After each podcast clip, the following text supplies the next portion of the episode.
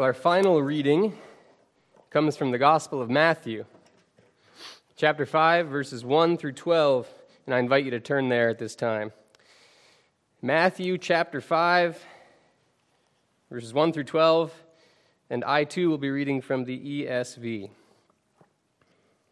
Matthew 5, verse 1 As you are able, friends, would you stand for the reading of God's word?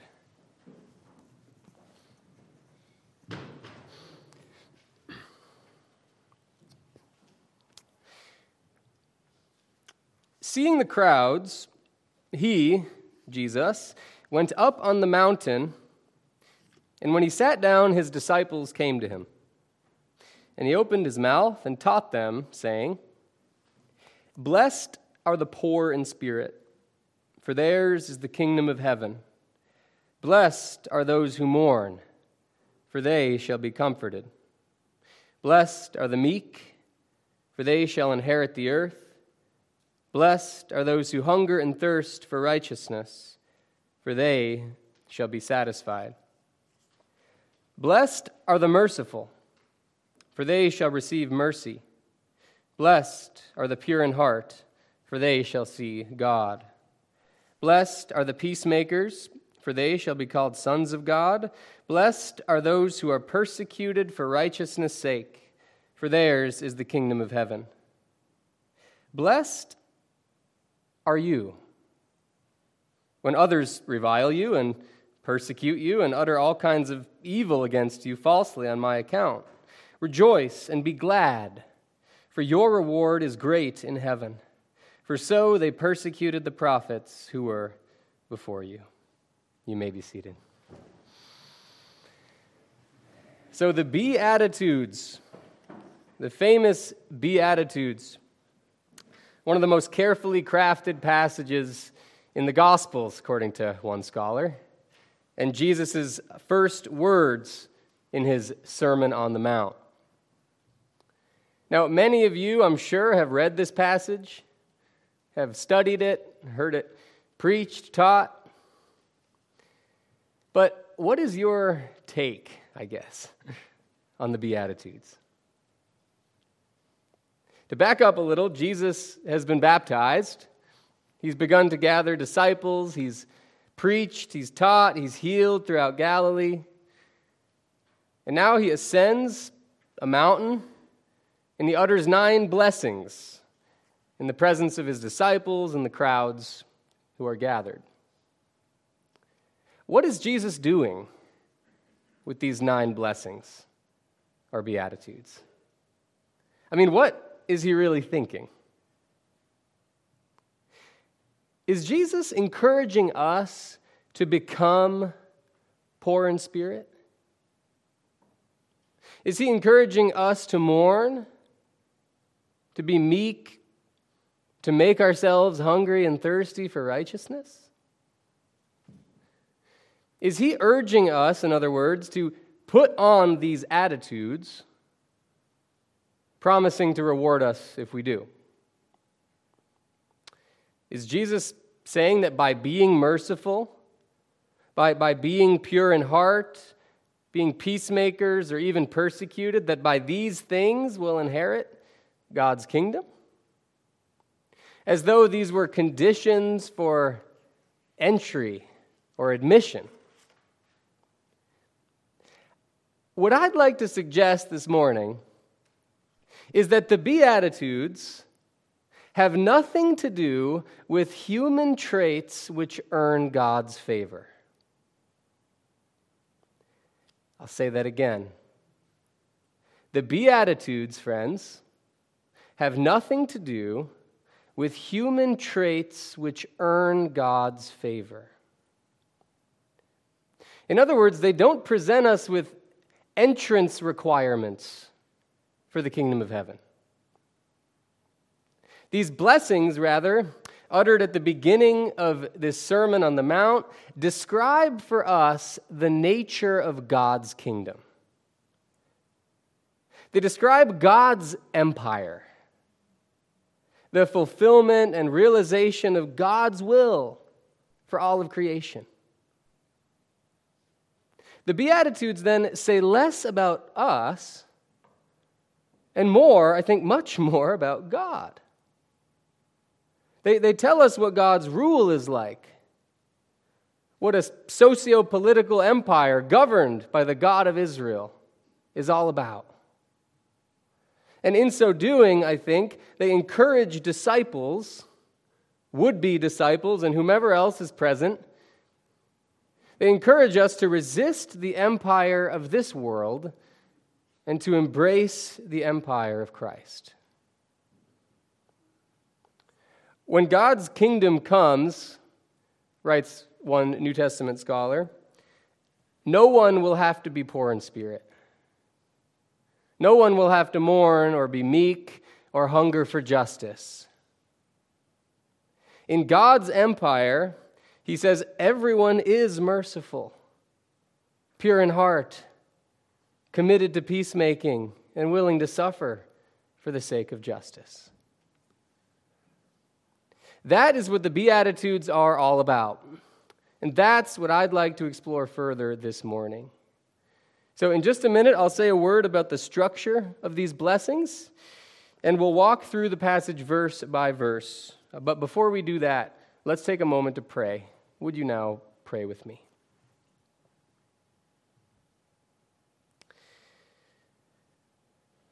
Lord, we thank you for this passage. Thank you for this rich, beautifully crafted passage, which begins this exploration of the Sermon on the Mount that will take us through the next few weeks. Thank you, Jesus, for, like Moses, ascending a mountain, like Moses, preaching to a, a community, a group, and leading us into the promised land, Lord, into what you call eternal, abundant life. I pray that you would Make us sensitive to your stirrings this morning and help us to receive what you have for us. In Jesus' name, amen. So, our text this morning is Matthew 5, 1 through 12, um, but I'm really going to focus on uh, Matthew 5, 3 through 12. So, for the most part, the, the Beatitudes proper. Um, and there's debate about how these Beatitudes are structured. Uh, but in looking at the, the commentaries and reading some articles, I think what's going on here is that we have a kind of two stanza poem. So in verses 3 through 6, in Greek, we have exactly 36 words. The first four Beatitudes. And then if you look at verses 7 through 10, the second set of four, you have exactly 36 words in Greek. And in poetry, the syllables and the word count matters so that there's a kind of rhythm. And you can even argue that they parallel each other, that there, there's a kind of relationship between this first unit of four and the second unit. So I think what we have here is a two stanza poem, at least from verse 3 through 10. These eight Beatitudes divided into two sections. You'll see, though, that in verse 11, we have a change from the third person, blessed are they, blessed are those, to the second person. And I tried to bring this out in my reading. Blessed are you. It seems here that we have a ninth beatitude in verses 11 through 12 that's based on the one just before in verse 10, but that makes it more personal. And Jesus concludes the Beatitudes looking directly at his disciples. So, the first unit, the first stanza, you could say, I want to call Reversals for the Unfortunate. And this language is derived from a wonderful article that I read that really helped me to make sense of these verses. So, reversals for the unfortunate. The idea is that all four of these Beatitudes promise reversals to those who at that point were facing unfortunate circumstances. Now, just an anecdotal note here um, I actually wrote my, my master's thesis, almost 40 page paper, on the Galilean peasantry and how the, the people to whom Jesus preached were taxed oppressively by the Romans, the Herodians, and the temple in Jerusalem. They were struggling to eke out subsistence living. They were often pushed off of their small farmsteads and had to hire themselves out as laborers. And so the people whom Jesus is addressing here are, are Galilean peasants, farmers, day laborers who are struggling, struggling to just make ends meet. In the first beatitude, then, with that in mind, verse 3, we read, Blessed are the poor in spirit, for theirs is the kingdom of heaven. Now, some argue that this beatitude sets the tone or serves as a kind of thesis statement for these first four. Uh, if you take a look at Luke's gospel, his version of the Beatitudes, you'll just see, Blessed are the poor. No, in spirit. And it's hard to know which gospel came first, if, if Luke is omitting, taking out those words, or if Matthew has added them. But it seems that what's going on here is Matthew, in his version, is talking about people who are economically poor, struggling financially, they're destitute, to the point that they've become poor spiritually, even emotionally. In the Old Testament, you read of the poor who continue to trust in God. They're poor, their, their fortunes have, have suffered in the world, but they continue to trust in, in Yahweh. Here, what's in view are people who are poor and, and think that God has abandoned them. Think that the world has forgotten them. It's almost as though they've, they've given up. They're poor in spirit. Now, Jesus says these people should consider themselves blessed, fortunate, favored. You could translate this congratulations to the poor in spirit. Lucky, lucky are the poor in spirit. That's the idea. Because the kingdom of heaven exists for them. Now, the ESV goes with a possessive, theirs is the kingdom of heaven. But the language in Greek suggests that the, the arrival of God's kingdom, the need for a new empire, is because people like this are suffering. It's as though God's, God's new administration is, is targeting these people, specifically those, those poor who have had everything taken from them, such that they are dejected and despondent, depressed. The kingdom of heaven has come to rescue and to bless such people. So they ought to consider themselves fortunate. We'll see moving on that the other Beatitudes in the first unit relate to this overarching statement. In verse 4, we then read, Blessed are those who mourn. Now, this, this concept of, of mourning especially in the Old Testament, has to do with loss. Perhaps losing a loved one, but thinking of it nationally or corporately. Think of Israel losing their land, losing their political independence. Thinking about the promises God gave them being taken away, loss, grief, mourning.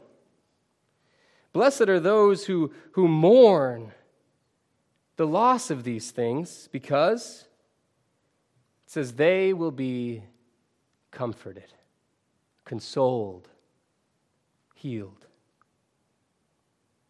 Picturing these Galilean peasants, these Israelites, who were truly oppressed, were not experiencing the promises of God that we read in the Old Testament, we can imagine them poor in spirit and mourning mourning the loss of these things. It says, Lucky are such people because when the kingdom fully comes, they will be comforted. The third beatitude in verse 5 says, Blessed or fortunate are the, the lowly, the meek, the, the little ones, you could say.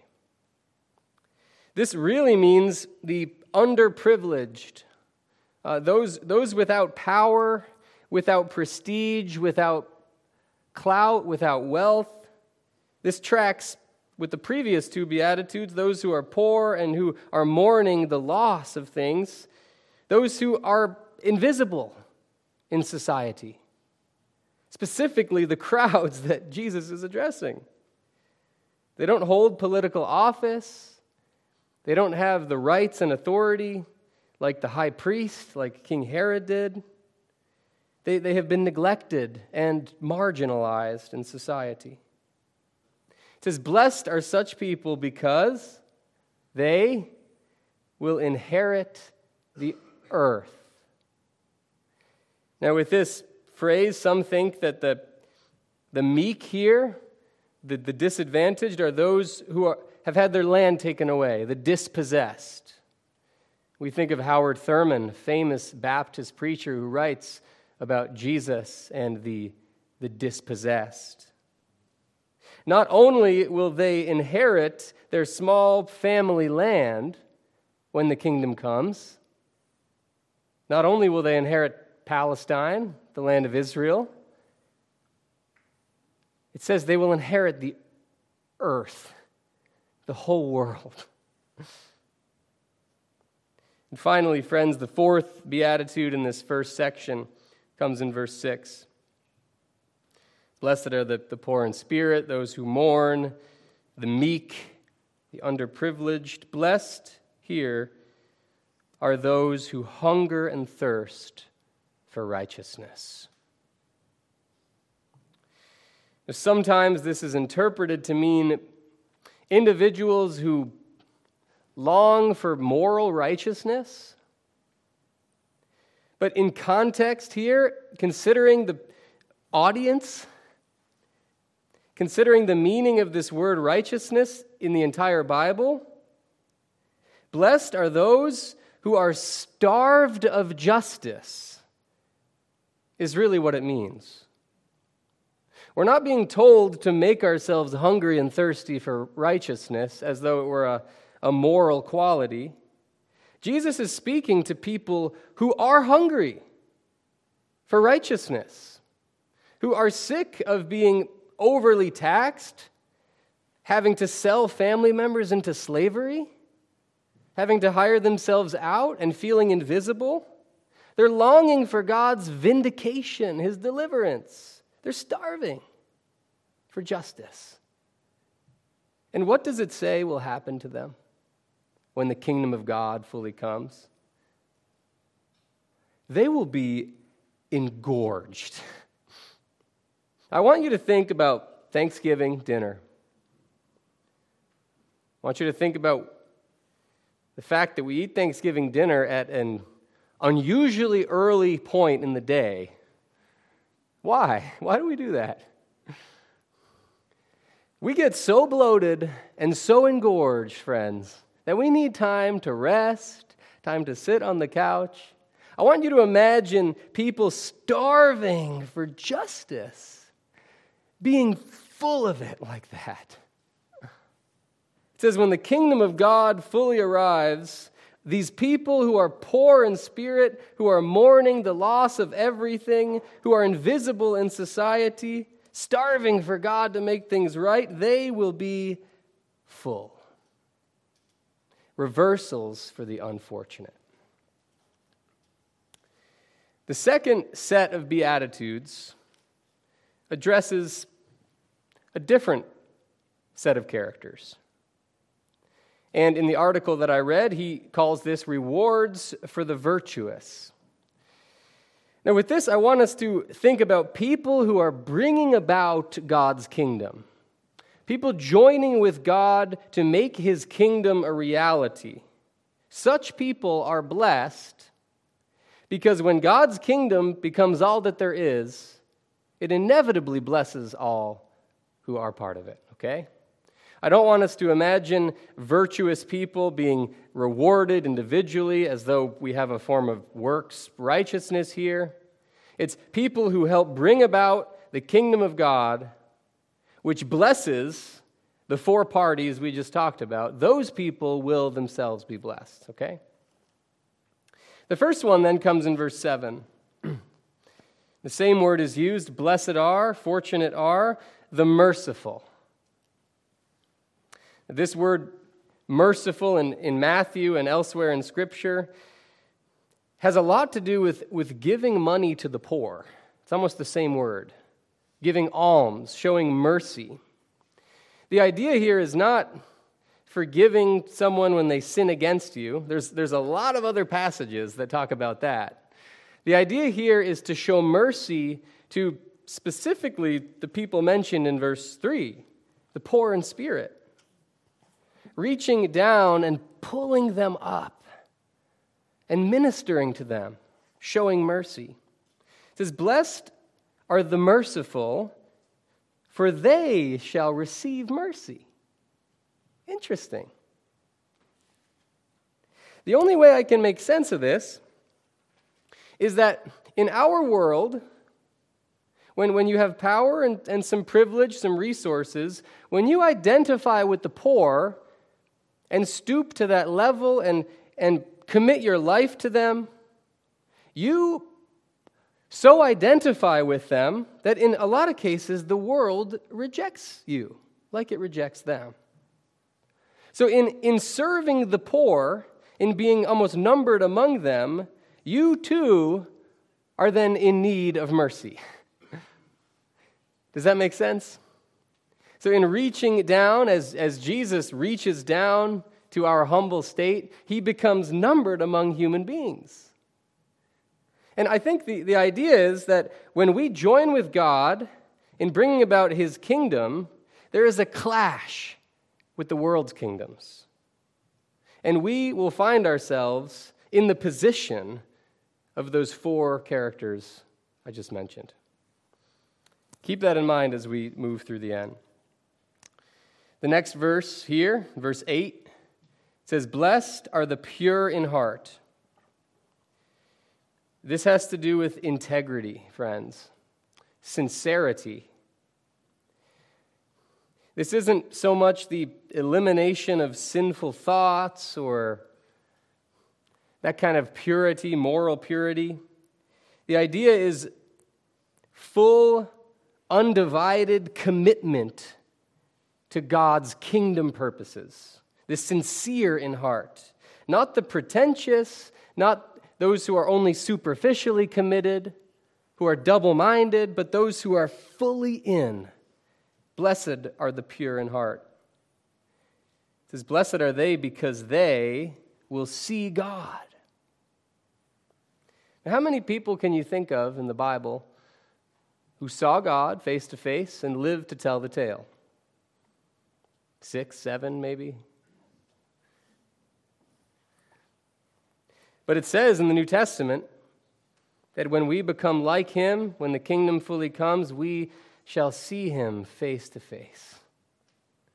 What a blessing to see God face to face. To those who are fully committed to God's kingdom purposes, that will be given. The third beatitude in this section, rewards for the virtuous, comes in verse 9. It says, Blessed are the peacemakers. This word peace often translates the Hebrew word shalom. Shalom. Shalom has to do with comprehensive, global health, wellness, justice, and a kind of holistic state of fulfillment and joy. It's, it's much more than having a fight with your neighbor, and making peace. This, this compound word means creating shalom in all of the earth, joining with God and creating shalom. Blessed are the, the shalom makers, because they will be called sons or children of God.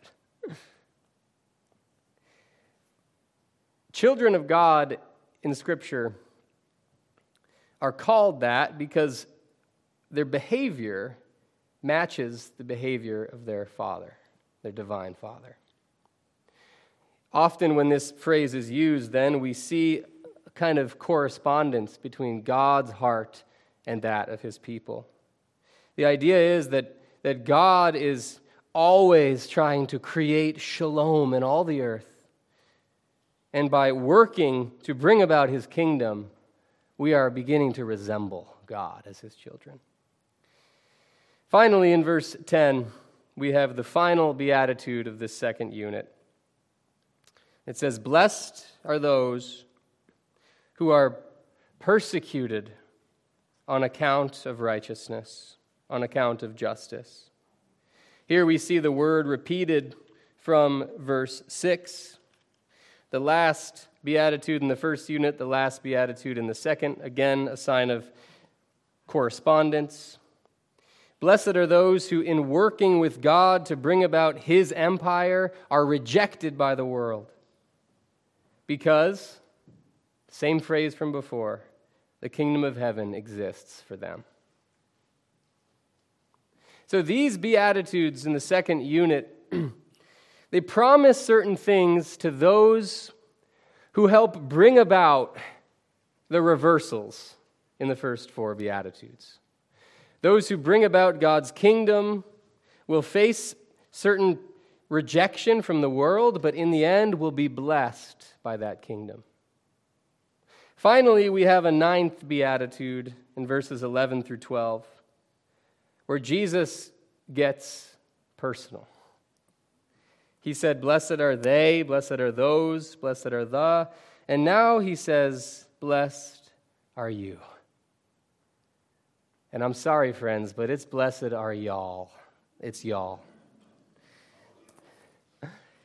You can picture the disciples in a kind of inner circle, and then the crowds behind them. Jesus stares right at his disciples. He says, Blessed are you. You think I'm talking about all these other people. But if you join with me in bringing about my kingdom, you will be numbered among the poor in spirit, among those who mourn, among those who are meek, starved of justice. In trying to show mercy to the poor, you will need to be shown mercy. In, in being committed to my kingdom project, you, you won't see me for a time. You will face rejection, evil words against you. But he says, Rejoice and be glad, because this is exactly what has been happening to the prophets for centuries upon centuries.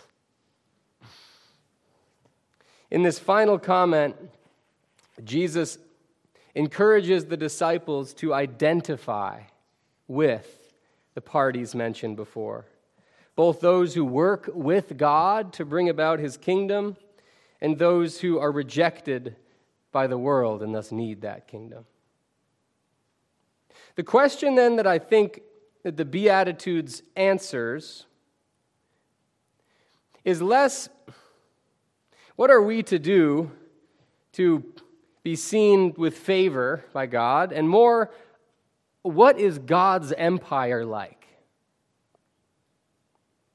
To quote that scholar again, he says, When God's kingdom comes, no one will have to be poor in spirit, to mourn or be meek, hunger and thirst for righteousness. Everyone who is ruled by God is merciful, pure in heart, committed to peacemaking, and willing to suffer for the sake of righteousness.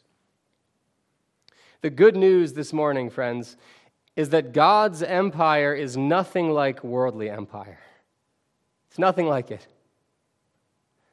Worldly empire favors the rich and secure, not the poor in spirit.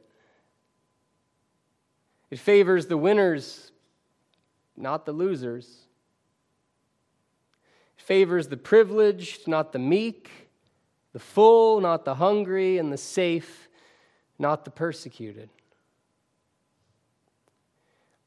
In the world of first century Palestine, and I would argue in 21st century America, these blessings sound utterly ridiculous. The values of America, to name a few determination, confidence, power, property, wealth are antithetical to the blessings we see here.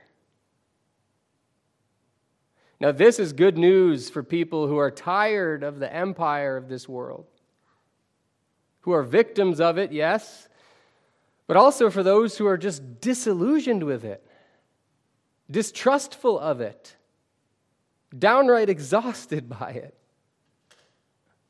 The good news is that this empire, that empire, will not last, but God's empire surely will. The kingdom of God, friends, the reign or the administration of Christ will be the only empire that stands. It has already come into reality and it continues to grow both in and as the church. Now, right now, this kingdom is less a place and is more a way of life. For us, it's living in allegiance to Christ, not to earthly rulers. It's living in pursuit of heavenly values, not in pursuit of earthly ones. And it's enduring with Jesus in a hostile place until his kingdom is all that there is. And I can assure you, friends, that will come. Let me close with this. The Beatitudes give us a glimpse into the heart of God's empire.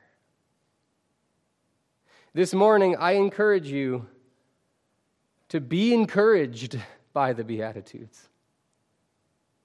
And let us resist the empire of this world and embrace the empire of Christ. Let's pray.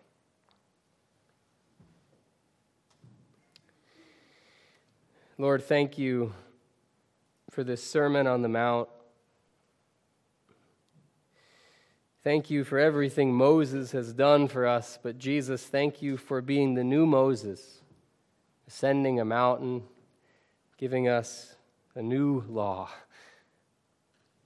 Lord, thank you for your, your kingdom, which is always coming. I pray that in and as this church, we would be that kingdom, especially for those in the world who have been rejected, cast out who are suffering, just longing for God to make things right.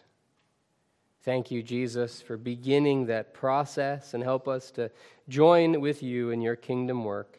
In Jesus' name we pray. Amen.